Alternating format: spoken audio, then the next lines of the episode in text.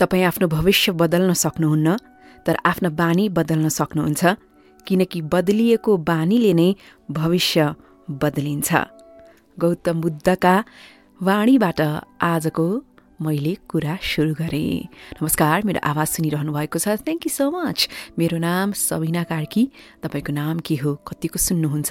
सुन्न in case regular चाहनुहुन्छ भने सब्सक्राइब गर्न सक्नुहुन्छ।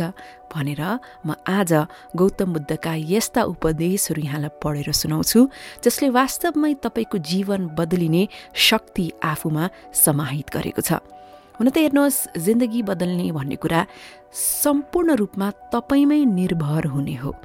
तपाईँले के सोच्नुहुन्छ के गर्नुहुन्छ कस्ता बानी राख्नुहुन्छ सब थोकले फरक पार्छ।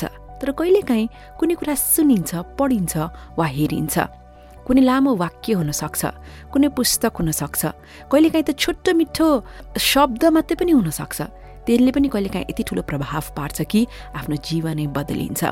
अझ गौतम बुद्धका त यस्ता महान वाणीहरू छन्। तपाईँले कतिको सुन्नुभएको छ पढ्नुभएको छ हेर्नुभएको छ। आज मैले केही उपदेशहरू तपाईँको लागि ल्याएकी छु। सुन्नुहोस् है त म एकपछि अर्को गर्दै पढेर सुनाउँछु। तपाईँलाई सबैभन्दा कुन मन पर्यो? लास्टमा कमेन्ट छोड्न नबिर्सनुहोला।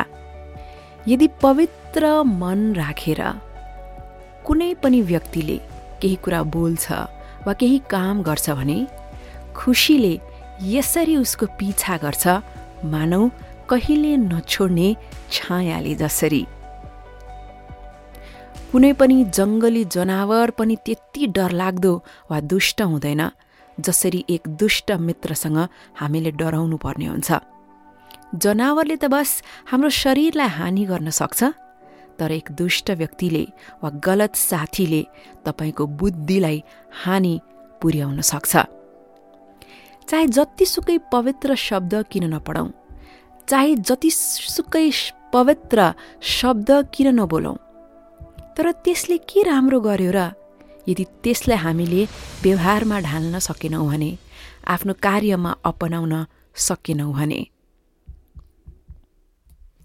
आफूसँग जे कुरा छ त्यसलाई बढाइ चढाइ गरेर अरूलाई नबताउँ। अरूको कुरा सुनेर आफूले ईर्ष्या पनि नगरौँ। जसले अरूको ईर्ष्या गर्छ उसलाई मनमा कहिले पनि शान्ति मिल्दैन। मन अनि शरीर दुवै स्वस्थ राख्ने रहस्य के हो थाहा छ? अतीतलाई सम्झिएर शोक नगर भविष्य सम्झिएर चिन्ता नगर।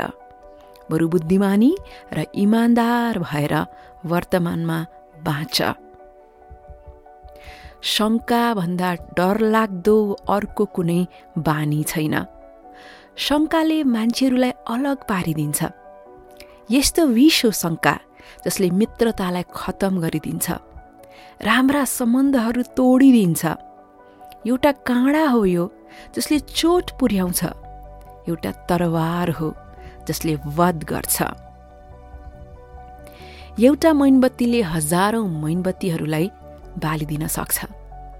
अनि त्यो मैनबत्तीको जीवन त घट्दैन। त्यस्तै खुसी पनि बाँडेर कहिले पनि घट्दैन। क्रोध कसैले गरेको छ भने आफू क्रोधित नभइकन उसलाई जित। जसले गलत गरेको छ उसँग राम्रो भएर उसलाई जित। कन्जुस व्यक्तिहरूसँग आफू उदार मनको भएर जित। अनि असत्य बोल्नेहरूसँग सत्य बोलेर जित। तिमी जे सोध्छौ तिमी त्यो बन्छौ। तिमी जे महसुस गर्छौ त्यसलाई आफूतिर आकर्षित गर्छौ। तिमीले जस्तो कल्पना गर्छौ तिमीले त्यस्तै समय निर्माण गर्छौ। खुसी भन्ने चिज त्यसमा निर्भर हुँदैन। कि तिमीसँग के छ वा तिमी को हौ के हौ? खुसी त पुरा त्यो कुरामा निर्भर हुन्छ कि तिमीले कस्तो सोध्छौ के कुरा सोध्छौ? हामीलाई स्वयं आफूले बाहेक अरू कसैले बचाउन सक्दैन। बचाउँदैन पनि र बचाउने प्रयास पनि गर्दैन। हामी आफै नै त्यो मार्गमा हिँड्नुपर्ने हुन्छ। तिम्रो सबैभन्दा ठुलो शत्रुले पनि तिमीलाई त्यति धेरै हानि गर्न सक्दैन जति तिमीले सोच्ने नकारात्मक सोचहरू। तर एक पटक त्यसलाई तिमीले नियन्त्रणमा लियो भने त्यसले तिमीलाई त्यति धेरै मद्दत गर्नेछ। मानौ आफ्नो माता पिताले भन्दा पनि बढी। उसले मेरो अपमान गर्यो मलाई कष्ट दियो मलाई लुट्यो। भनेर जो व्यक्तिले जीवनभर त्यस्तै कुरा सम्झिएर गुनासो गरिरहन्छ ऊ कहिले पनि शान्तिसँग बस्नै सक्दैन। शान्त र खुसी त त्यो व्यक्ति रहन्छ जसले आफूलाई ती कुराहरूभन्दा माथि उठाइसकेको हुन्छ। जो व्यक्तिले रिसबाट आफूलाई सम्हाल्न सक्छ ऊ एउटा यस्तो कुशल चालक जस्तो हो। मानौ तेजसँग दौडिरहेको गाडी छ। उसले सम्हाल्छ त्यति बेला।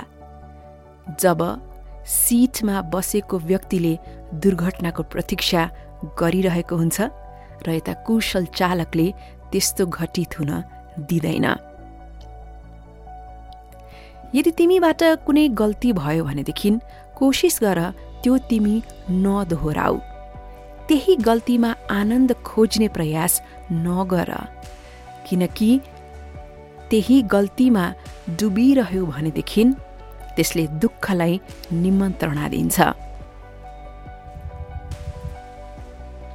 आफू बराबरको वा आफूभन्दा पनि समझदार व्यक्तिहरूको सँग सङ्गत गर यात्रा गर। मूर्खसँग सङ्गत गर्नु वा मूर्खसँग यात्रा गर्नुभन्दा बरु एक्लै बसेको एक्लै यात्रामा रमाएको नि राम्रो।